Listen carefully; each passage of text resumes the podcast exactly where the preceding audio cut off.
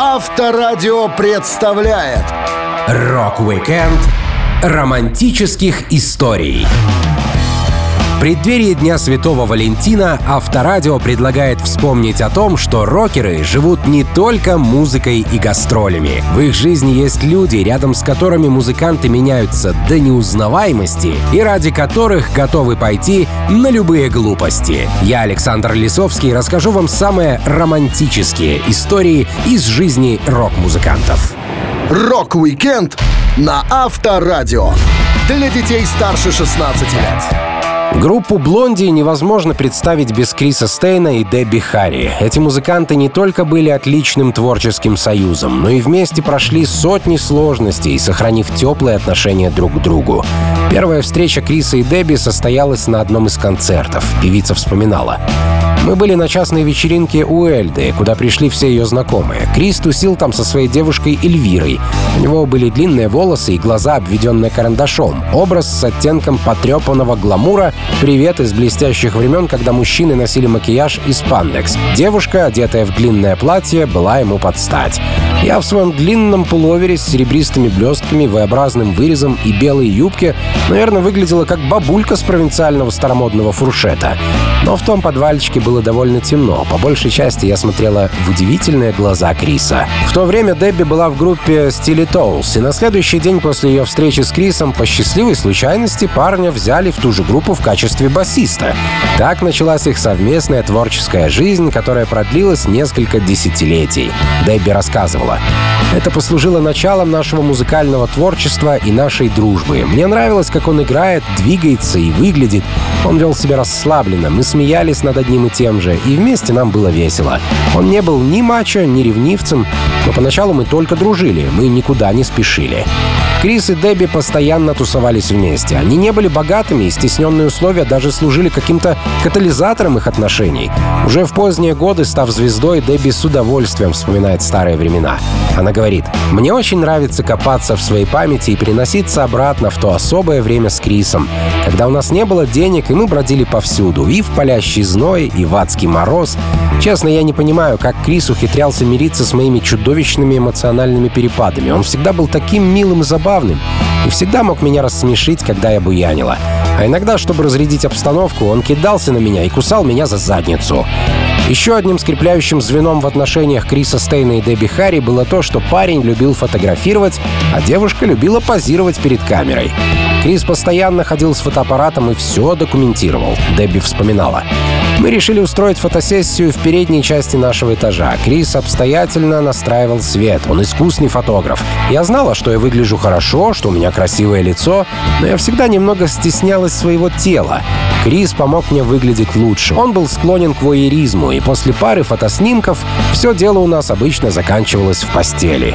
Встречаясь долгие годы, пара так и не поженилась. Расставшись, Крис и Дебби продолжали работать и общаться друг с другом. Харри, правда, немного расстроилась, что Крис не позвал ее на свою свадьбу. Но Стейн вовремя исправился, предложив Дебби стать крестной его детей. Певица говорила, Крис не мог бы сделать что-то, из-за чего мне или его супруге Барбаре стало бы некомфортно. Я сбилась со счета, сколько раз меня спрашивали о моих отношениях с Крисом, но я всегда отвечала одинаково. Крис — один из самых значимых людей в моей жизни, если не самый значимый. Я искренне его люблю и всегда буду любить. А теперь я даже крестная мама его дочек, Акиры и Валентины. И это, как я полагаю, показатель особого доверия. Рок-викенд романтических историй на Авторадио. Известный филантроп и вокалист группы U2 Боно со своей супругой Эллисон был знаком еще до того, как стал участником коллектива. Музыкант ходил с девушкой в одну школу и неоднократно пытался подкатить к ней, придумывая разные поводы. Парню было 13 лет, и он всячески старался выглядеть уверенным. Эллисон вспоминала. Пол очень много работал над собой, чтобы казаться сердцеедом. Как-то он подошел ко мне в школе и спросил, не знаю ли я, куда пошел его класс. Это был не самый убедительный предлог, чтобы поговорить со мной. И я подумала, что за чушь? Ты что, не мог придумать вопрос поинтереснее? Но со временем он мне начинал нравиться все больше. Я поняла, что это мой человек. Тем не менее, только спустя два года после первого разговора мы действительно стали встречаться. Не нужно думать, что у нас все было идеально. Помню, в те времена мы даже расстались месяца на полтора, но потом снова оказались вместе. Эллисон видела самое первое выступление ребят из Юту на шоу талантов в школе, когда музыканты еще не имели никакого опыта, и все шоу состояло из 10 минут игры трех каверов. Гитарист Эдж рассказывал. «Тогда в столовке мы сыграли всего три песни, и дело было не в том, что нам ограничили время. Это были единственные треки, которые мы могли сыграть от начала и до конца. Все остальное мы еще не отрепетировали как следует. Тем не менее, это оказался хороший опыт. Бона и Эллисон поженились, когда им было 22 и 21 год соответственно. Супруга Бона, так же как и сам музыкант, постоянно участвует в благотворительности и помогает нуждающимся. Она очень не любит, когда ее называют «супруга Бона». Эллисон делится. «Я ненавижу, когда меня называют женой Бона, но понимаю, что люди, которые знают меня достаточно хорошо, не думают обо мне так. К сожалению, всегда будут другие, кто не рассматривает меня как отдельного человека. С другой стороны, мне все равно, что думают окружающие. Я самодостаточная женщина. Эллисон старается держаться в тени, занимаясь своими делами и благотворительностью. Бона тоже не особо часто рассказывает о личной жизни, всегда уводя свои монологи в сторону политики или творчества. Эллисон говорила о звездной жизни так. «Было бы здорово пройтись по центральной улице и сделать много вещей, которые мы не можем сделать вместе, поскольку к нам непременно кто-то подойдет.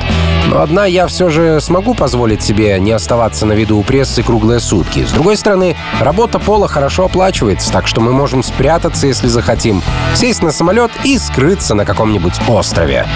Эллисон занимается благотворительностью не только в компании с супругом, но и самостоятельно. Она работала с фондом, помогающим людям в борьбе с последствиями Чернобыльской трагедии. В 2016 году девушка приезжала в Беларусь и Украину и беседовала с врачами, которые помогают пострадавшим от трагедии людям. Она говорила, мы находились в зонах отчуждения, где радиация была самой высокой. Главной опасности сейчас — это пыль, зараженная пища и почва. Нам пришлось соблюдать осторожность, есть специально подготовленную еду и надеяться на лучшее. В помощь жертвам чернобыльской трагедии Эллисон направила все деньги, заработанные мужем, от написания песни «Sweetest Thing». Такой трек Бона создал, чтобы извиниться перед супругой за то, что работал в день ее рождения. И в качестве знака перемирия Эллисон снялась в видео на эту композицию. Рок-викенд романтических историй на Авторадио.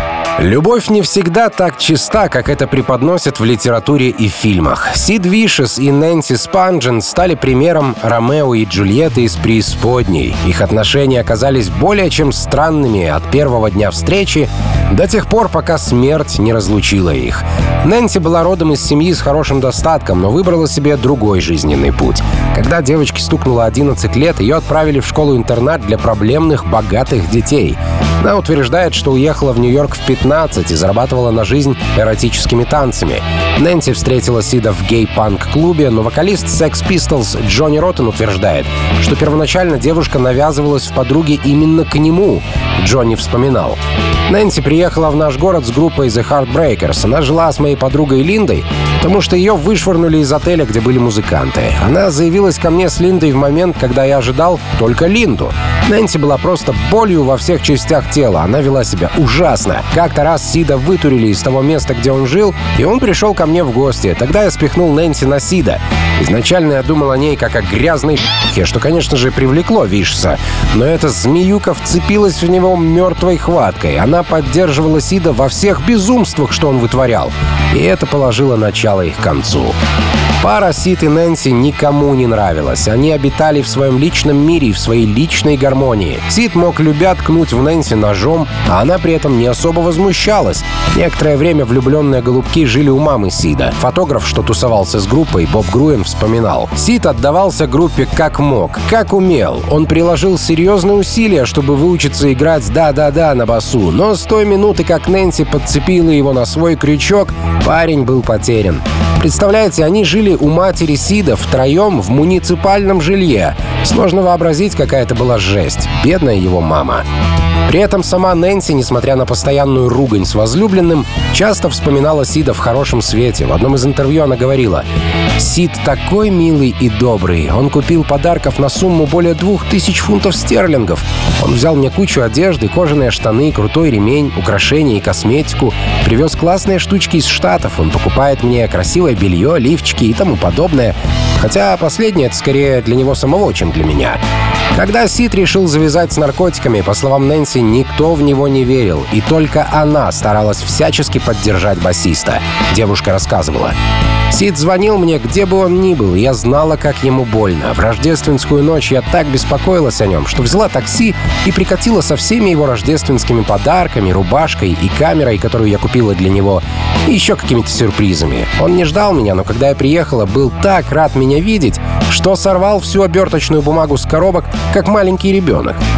Пара вместе катилась по наклонной, вместе пыталась завязать, вместе была презираема окружающими и вместе принимала участие в драках.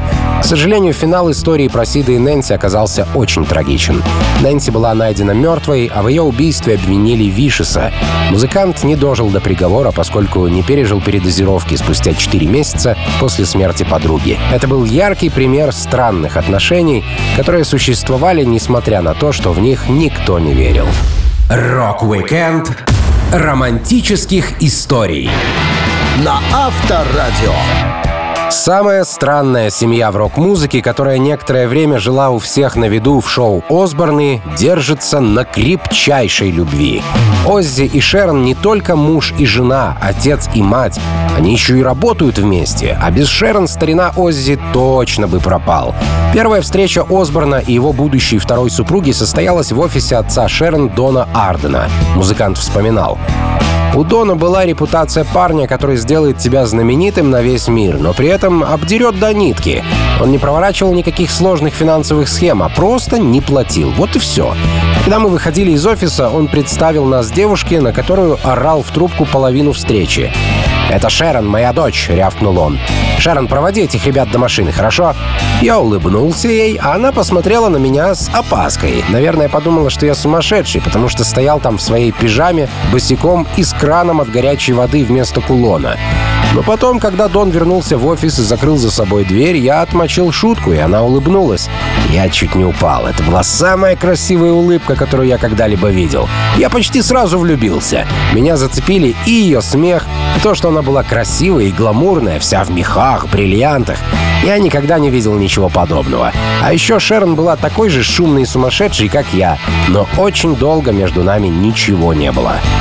В то время Оззи был женат на своей подруге Тельме, и у них даже были дети. Музыкант некоторое время встречался с Шерон без ведома супруги, но позже все ей рассказал. Он делился. Как бы сильно я в нее не влюбился, я знал, что так продолжаться дальше не может. Какое-то время я думал, что могу жить в обоих мирах, и с семьей, и с любимой женщиной.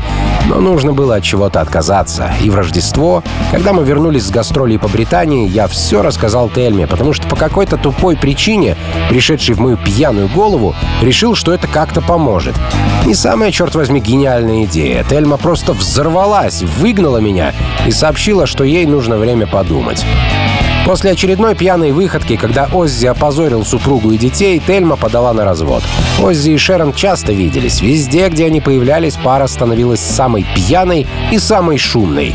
Они были очень похожи, окружающие даже думали, что это брат с сестрой. Предложение Шерон Оззи делал много раз. Он вспоминал.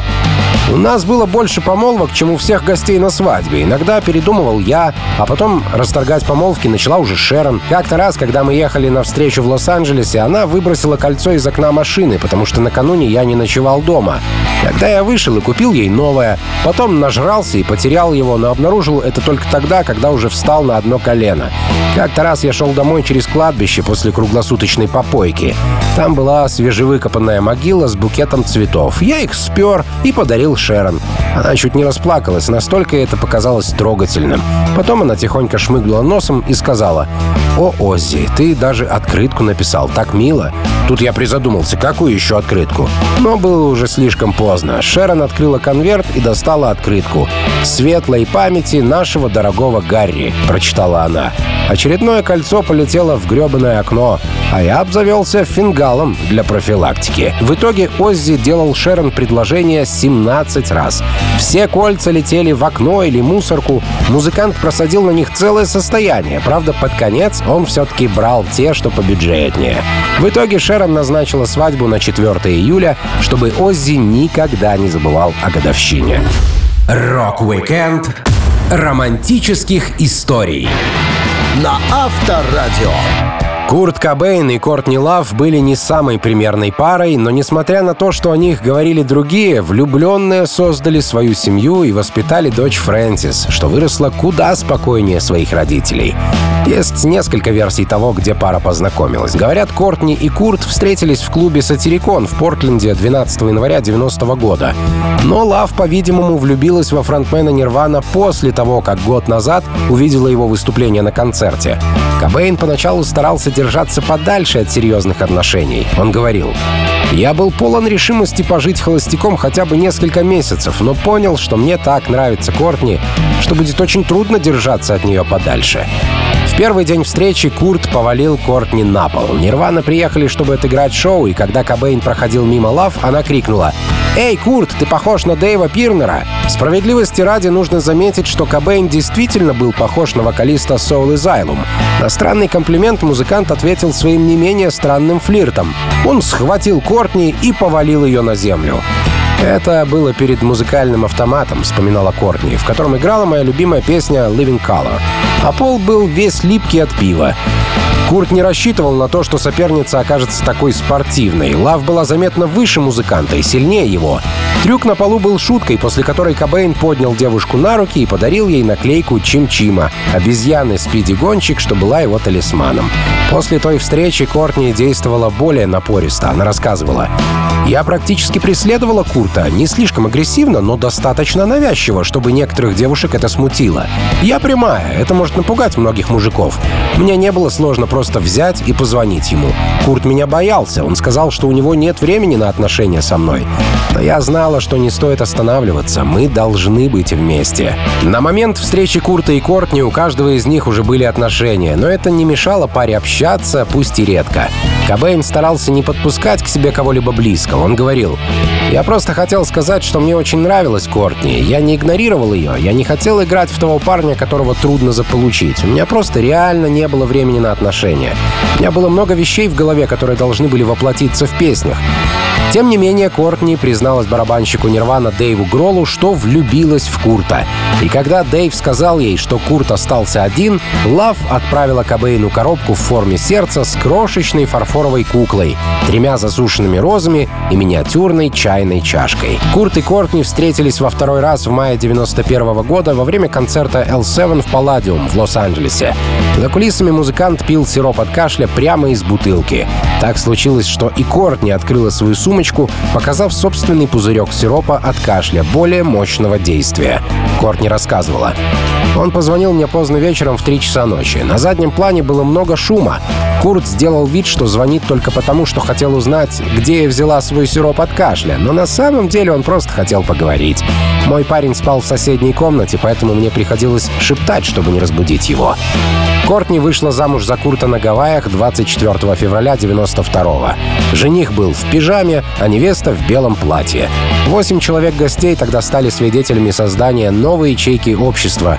Какой бы странной эта ячейка не стала впоследствии.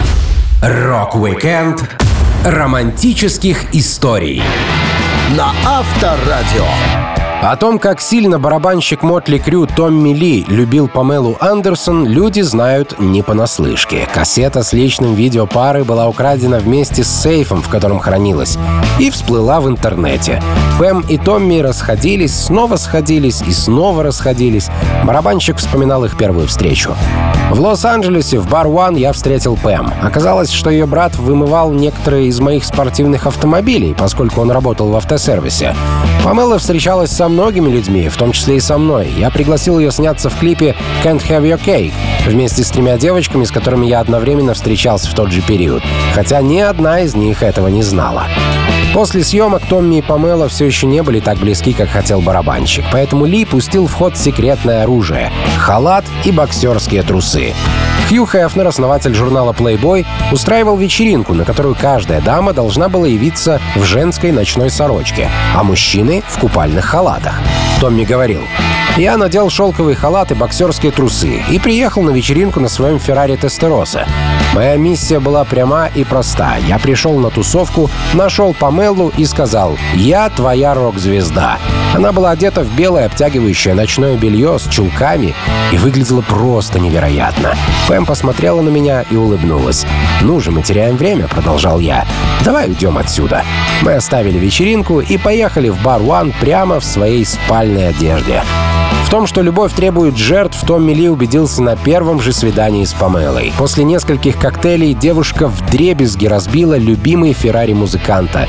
Но даже это не стало на пути их отношений. Томми вспоминал. Она так набралась, что танцевала на бильярдном столе в своем пеньюаре. Я отвел ее в отель и попытался завести в свой номер. «Нет!» — закричала она. «Сначала я хочу поводить Феррари». Я вздохнул и отдал ей ключи от машины. Она выехала из отеля и вдруг резко надавила на газ. Машину развернула на полные 360 градусов, и Памела хлопнулась о грузовик, пересекавший перекресток. Она испугалась и попыталась поскорее скрыться с места преступления, но, не проехав и пяти футов, снова врезалась в фургон, что окончательно довершило разрушение моего Феррари. Я вышел из машины посмотрел на дым, валивший от груды металлолома, которая когда-то была моей радостью и гордостью, и стоя там в своих боксерских трусах, развивавшихся на ветру, начал проклинать ее, обзывая всеми словами, которые только могли прийти мне в голову. Тем не менее, это была лишь первая глава бурной лав-стори. Через четыре дня после свидания Памела Андерсон и Томми Ли поженились, а вместо колец сделали себе вокруг пальцев татуировки с именами друг друга. И недорого, и не потеряется. У пары родилось два ребенка, но музыкант и модель были непростыми людьми, и они прожили в браке всего три года. Хотя даже после развода любили иногда потусить вместе, вспоминая былое. Они пережили бурные вечеринки, поездки в полицейских тачках в наручниках, выкидыш первого ребенка, постоянное преследование репортеров и рождение сына Брэндона, что стало самым счастливым событием в жизни Ли. Томми говорил, в 3.02 утра 6 мая 96 года Памела родила Брэндона. Слезы хлынули у меня из глаз, когда я увидел, как, черт побери, появляется это существо. Я даже помог вытащить его, чувак. Это определенно самый счастливый день в моей жизни. А полчаса спустя я сел за пианино, и песня «Брэндон» просто вылилась из меня наружу. Рок-викенд романтических историй на Авторадио. Джин Симмонс, многим известный как демон из группы Kiss, всегда старался вести здоровый образ жизни, не увлекался выпивкой и наркотиками, что с лихвой компенсировал романтическими приключениями. Девушек, побывавших в его объятиях, было больше, чем население в небольших городах Америки. Но одна из подруг сильно изменила гуляку Симмонса, пусть и не навсегда. Музыкант встречался с певицей Шер, которой даже после расставания испытывает теплые чувства. Он рассказывал. «Я впервые встретился с Шер в 78 году на вечеринке «Касабланка». Я практически ни с кем там не был знаком. Некоторых знал в лицо или понаслышке, но не лично. В какой-то момент тем вечером я заговорил с Шер. Я представился ей, а она не поверила, что я именно тот, за кого себя выдаю. Оказалось, что ее дочь была фанаткой Кис и очень советовала маме пойти на ту вечеринку, потому что знала, что туда приглашен Джин Симмонс. Но Шер почему-то решила, что речь идет о киноактрисе Джин Симмонс. Она не сразу поняла, что дочь говорит обо мне. Шер очень понравилась Симмонсу своим характером, манерой общения и заботой. На первой же встрече она пригласила его домой и угостила сладостями. Джин тоже приятно удивил певицу тем, что он, несмотря на рокерский образ, он вполне обычный человек, без вредных привычек. Музыкант делился. Шер оказалась умной, интересной, забавной. Я не допускал и мысли о том, чтобы придать общению, по крайней мере, в тот момент какую-либо сексуальную подоплеку. Шер приготовила горячего шоколада, и мы говорили о всякой всячине, ее жизни, моей жизни, моем сольном альбоме. Я до сих пор помню тот горячий шоколад, потому что она положила в него зефиринки. Раньше я такого никогда не видел. Ее, казалось, удивило, что я, хоть и являюсь рокером, могу нормально изъясняться и к тому же не гомосексуалист и не алкоголик. Расстояние между городами, где жили Шер и Джин, было большим препятствием для отношений. Певица обитала в Лос-Анджелесе, а Симмонс должен был лететь в Нью-Йорк по работе. Но когда после многодневной разлуки Джин вернулся в Калифорнию, подруга приятно удивила Симмонса, встретив его в аэропорту. Он вспоминал. Шер встретила меня в аэропорту Лос-Анджелеса в джинсах и футболке. В Нью-Йорке никто, кроме бомжей, так не одевался. А в городе ангелов это был последний писк моды. Я ожидал, что ход наших отношений сразу же ускорится. Я надеялся, что уже в машине что-то произойдет. Но Шер меня удивила. Никакого секса в машине. Мы только обнимались и держались за руки. Мне это чертовски нравилось. Шер была более известной, чем Джин Симмонс. В то время Кис еще не сняли маски, и музыкантов мало кто узнавал без грима. К тому же в Калифорнии у нее было много знакомых, которые жили совершенно не так, как в Нью-Йорке. И Джин чувствовал себя не в своей тарелке. Он вспоминал. «Однажды Шер разбудила меня ранним утром. Мы как раз только переехали в ее дом в Малибу. Было, наверное, часов 6 утра. «Пойдем пробежимся», — предложила она. «Куда?» — спросил я, стал надевать свои кожаные штаны, шелковую рубашку и сапоги из змеиной кожи. «Так не пойдет», — заявила Шер. «Придется надеть кроссовки и шорты, ведь мы будем бегать по пляжу».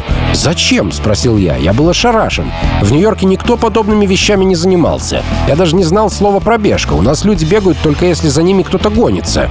В итоге я, еле переводя дух, бежал рядом с Шер в своих змеиных сапогах. Время, проведенное с Шер, Симмонс считает одним из самых волшебных периодов в своей жизни.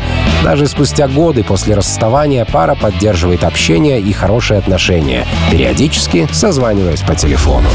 Rock-Weekend романтических историй на Авторадио. Один из самых известных романов, который не лучшим образом отразился на музыкальной истории, это роман Джона Леннона с Йоко Оно. Их совместная жизнь породила много творческих акций, песен, перформансов, но, как утверждают очевидцы, стала одним из гвоздей в крышку гроба ливерпульской четверки. Все начиналось беззаботным сентябрьским днем 68 года. Леннон рассказывал. «У меня было немного свободного времени, и как раз в Лондоне проходил симпозиум «Разрушение искусства». Участницей этого мероприятия была Йока. Ее выставка размещалась в галерее «Индика». Организатором был Джон Данбар. Я видел много чудаков, которые сооружали какие-то мигающие фонари, а потом продавали их за бешеные деньги. Тогда мне сообщили о выставке какой-то японки из Нью-Йорка, что собирается устроить свидание в мешке. Я подумал, хм, и отправился туда. Джон пошел на выставку заросшим, непричесанным и ненарядным. До этого он не спал три ночи и употреблял всякие нехорошие препараты. На трезвую голову он вряд ли бы потратил свое время на такие мероприятия. Леннон случайно перепутал даты и пришел за день до открытия, но организатор Джон Данбар пустил Джона под личную ответственность, поскольку музыкант мог прикупить какую-нибудь безделушку за пару сотен фунтов. Леннон вспоминал. Я огляделся, в пластиковой коробке лежала пара гвоздей. Я обернулся и увидел на подставке яблоко с подписью «Яблоко». Я подумал, забавная шутка, нечего сказать, видимо, это такой юмор. И спросил, а сколько стоит это яблоко? 200 фунтов. Вот как, понятно. Потом Донбар привел саму Йока. Честно говоря, ждал, что она будет в мешке. Затем я подошел к экспонату под названием «Забей гвоздь» и говорю, а можно мне забить гвоздь? Но Йока ответила, что выставка открывается только на следующий день. Однако после уговоров Донбара сказала, ладно, можешь забить гвоздь за 5 шиллингов. А я пошутил, хорошо, я дам тебе 5 воображаемых шиллингов и понарошку забью этот гребаный гвоздь. Тогда мы и познакомились по-настоящему.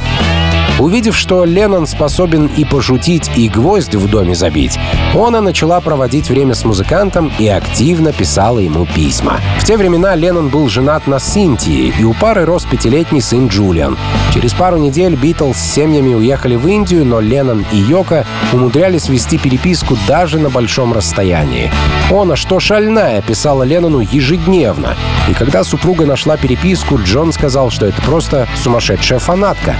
Уже позже Синтия, застав Джона и Йока в позах лотоса, добилась правды от мужа. Конечно, на трезвую голову Леннон не смог все рассказать, поэтому назюзюкался всякой гадости перед выяснением отношений. Он утверждал, что любил Йока. Музыкант говорил, Мой брак с Син не был несчастным, но он представлял собой обычную супружескую жизнь, в которой ничего не происходит. Такую жизнь ведешь, пока не встретишь человека, который вдруг воспламенит тебя. С Йоко я впервые познал любовь. Пара поженилась в Гибралтаре. Они хотели сыграть Мендельсона на пароме, но из-за строгого капитана и отсутствия нужной визы у Йока все сделали на суше. Публика не оценила роман, Леннон вспоминал. Меня постоянно предупреждали, что когда-нибудь она перережет мне горло. Письма с предостережениями писали в основном офицеры. Йока Оно ходила за Джоном по пятам. Она даже сидела в студии, где Леннон поставил для девушки кровать. Никто не позволял себе такого. В ее же присутствии Джон был убит. Так что неоднозначная история любви, к сожалению, закончилась весьма трагично. Rock-Weekend романтических историй на Авторадио. Несмотря на то, что рокеры у многих ассоциируются с непослушными, разгульными ребятами, Джон Бон Джови — пример для подражания. Джон и его единственная супруга Доротея Херли познакомились еще в старших классах. Они сидели вместе на уроках истории, и музыкант все никак не мог подкатить к девушке, потому что у нее был парень. Бон Джови выжидал время, и оно наступило. Музыкант рассказывал. Моей личной жизни помогла армия США. Доротея встречалась с одним из тех парней, которые мечтали записаться на службу. Он уехал из города. Это было, как правило, пяти секунд, когда кусок тоста падает на землю. Я подождал из приличия три недели, а затем начал подкатывать к Доротее, и мы стали встречаться. Пара тусовалась в одних компаниях, поэтому сильно сблизилась. Джон замечал. Мне кажется, мы росли с одинаковой скоростью и в одном направлении. Именно это нас свело вместе. Когда группа Бон Джови стала популярной, у Джона появилось много фанаток и даже фанатов. Доротея сильно ревновала, и порой случались серьезные ссоры. Она злилась, когда Джону надо было сниматься в обнимку с какими-то бабами, например, с моделью Синди Кроуфорд. «Был момент, что мы даже расстались», — вспоминал Джон. «Но я не мог без нее, поэтому я отправился к Доротее, к ее семье, к ее маме и сделал все, чтобы мы снова были вместе». Тем не менее, Джон все-таки разок повелся на звездную жизнь, убежав от Доротеи к актрисе Дайан Лейн. Спустя многие годы пресса все еще вспоминает музыканту эту интрижку, которая закончилась тем, что Дайан сошлась с гитаристом Ричи Самборой, а Джон вернулся к Доротее Херли, на которой позже женился. Для этого Бон Джови взял Доротею в Лас-Вегас, сказав ей, что им нужно сменить обстановку. Дело было 29 апреля 1989 года. Пара расписалась в одной из часовен Лас-Вегаса, а в качестве свидетеля пригласила водителя такси. Музыкант вспоминал. Это действительно было шоком для всех, ведь я был кумиром молоденьких девушек, холостым, и тут вдруг женюсь. Когда я рассказал о женитьбе своему менеджеру, он пришел в ярость. «Ты хоть понимаешь, что это значит для твоей карьеры?» — кричал он мне. Звукозаписывающая студия тоже была просто на рогах. Даже мама расстроилась. Да что мама, вся Америка была в трауре в то воскресенье. Каждый встречный и поперечный укорял меня за безрассудство, мол, жена — это слишком серьезно.